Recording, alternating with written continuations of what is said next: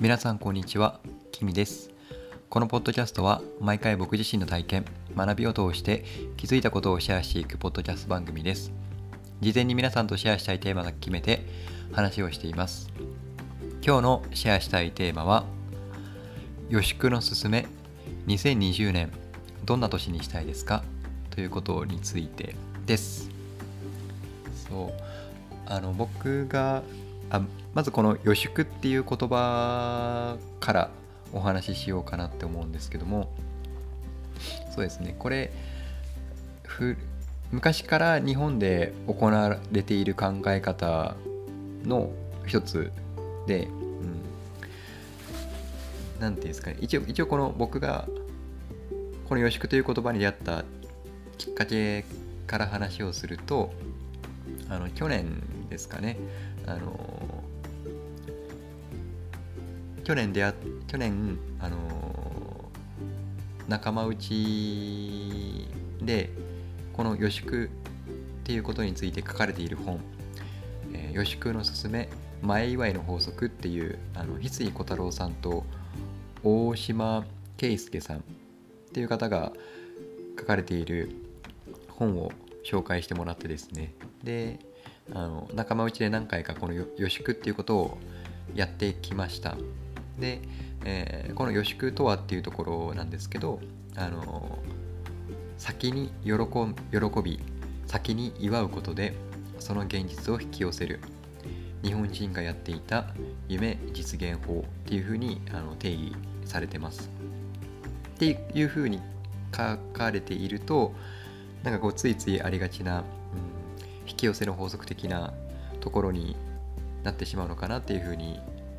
思うんですけど、うん、なんかその引き寄せの法則とかっていう考え方も、うん、なんかその願うだけで何もしないっていうのはまあそりゃ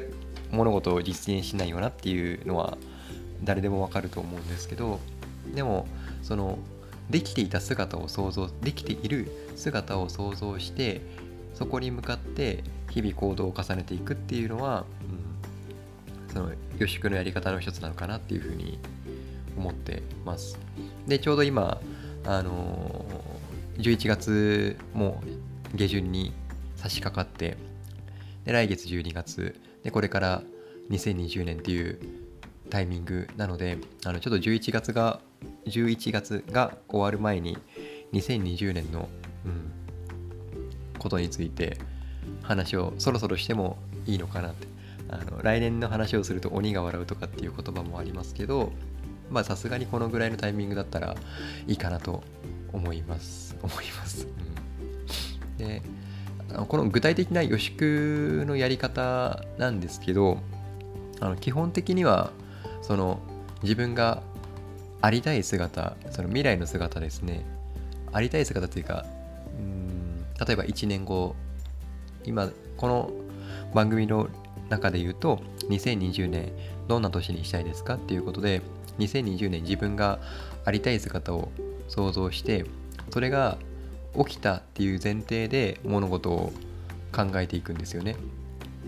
例えば僕の場合だと今ヨガの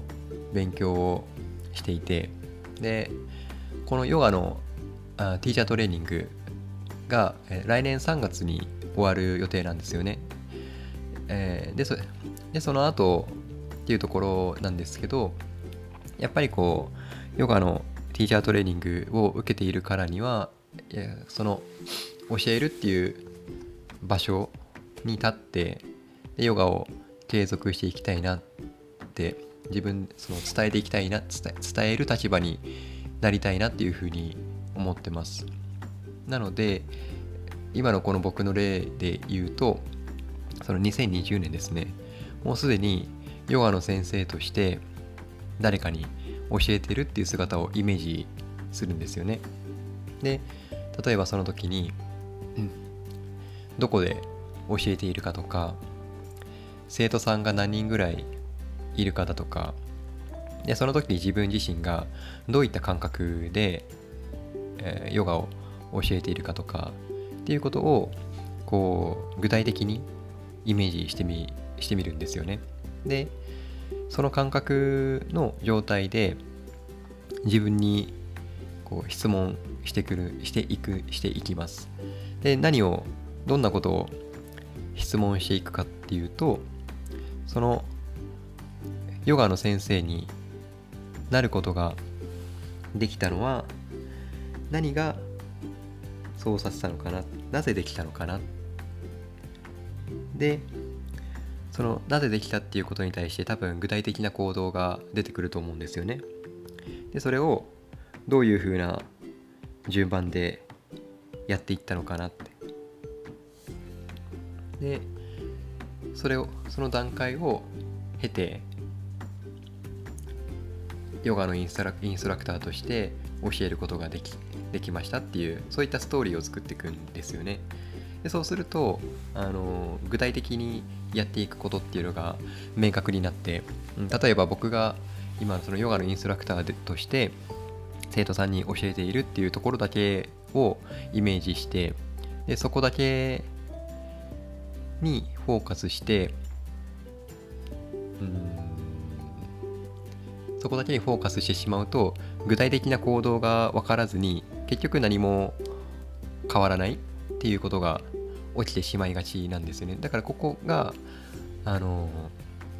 何て言うんですかね。ただ思うだけっていうのと思ったことに対してよりこう具体的にあのプロセスを明確にしていくっていうところの違いなのかなっていうふうに、うん、思います。でうんそうですね。なので僕の場合だとその2020年ヨガの先生として立っているっていうこと、うん、でそもそもあの僕がそうですねプロセスがあんまり長くても行動に移しづらくなるなるのでそのプロセスを3つから4つぐらいにあの分解するとうんやりやすい行動に移しやすいんですけど。であの多分誰しもが、う、過去の成功体験とかあとは未来志向の方だったらその物事が達成できている未来とかをこう想定しながら気持ちとかをこう盛り上げて行動に移していくっていうパターンもできると思うんですけど僕はそれあんまり得意ではなくってどっちかっていうと過去に重点を置くタイプの人間なのでなので僕の場合だと過去前の会社とかで、うん、こうプロジェクトとかがあってこうそれを達成できた成功体験っていうのがあるんですよね。でその時になぜそれができたのかなとかっていうのを思い出していってで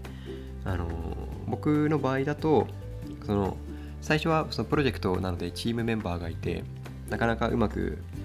いかなかったんですけどでもだんだんそれをこう対話を出会う人と対話を通してで自分の意思を伝えるのと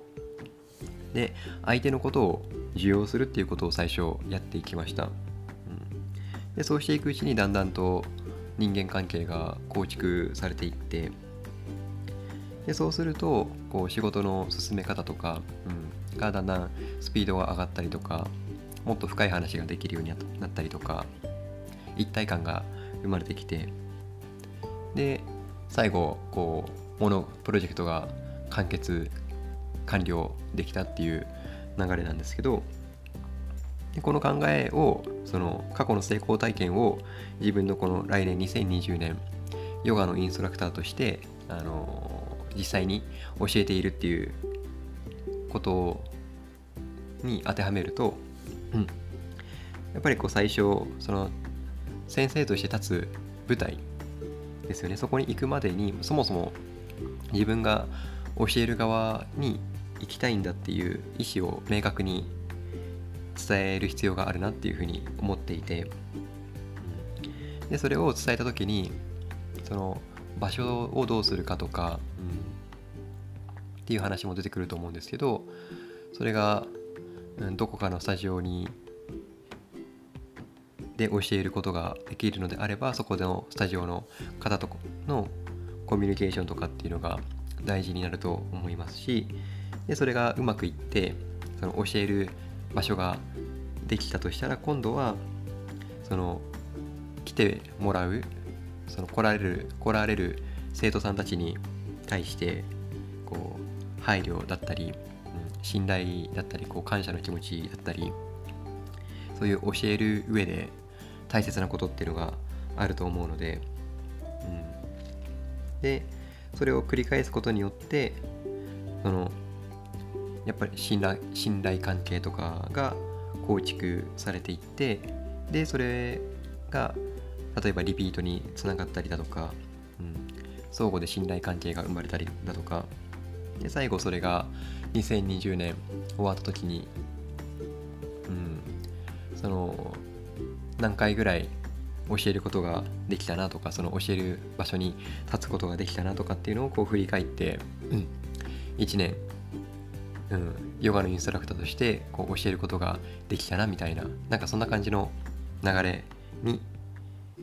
なりました。なりました。これはちょっと僕が昨日前もって考えたことなんですけど、うん、なのでこの「予宿のすすめ」っていう本もそうなんですけど結構この未来をそのありたい姿を想像して具体的にイメージしてでその感覚をもとにどういった行動に戻せばいいのかなっていうのをこう過去の成功体験とかもそうだしでその過去の成功体験とかを使う中でもやっぱりこう新しい考え方とか変化点が生まれてくると思うんですよね。でそれもこううまく活用しながら、うん、でその行動と結果からまたうまくいかいっていないのであれば方向修正したりとか、うん、そのありたい姿が明確だとそのうまくいっていない時に修正が聞きやすいので、なので今こう2000この収録しているのがこの番組を収録しているのが2019年の11月22日金曜日なんですけど来年に向けて少し早いかもしれないですけど来年に向けて、えー、あなたは2020年をどんな年にしたいですか、うん、っていうことについて、えー、予祝してみてはいかがでしょうか？はい、えー、本日のポッドキャストをお聴きいただきありがとうございました。あなたにとって今日がいい一日になりますように。バイバイ。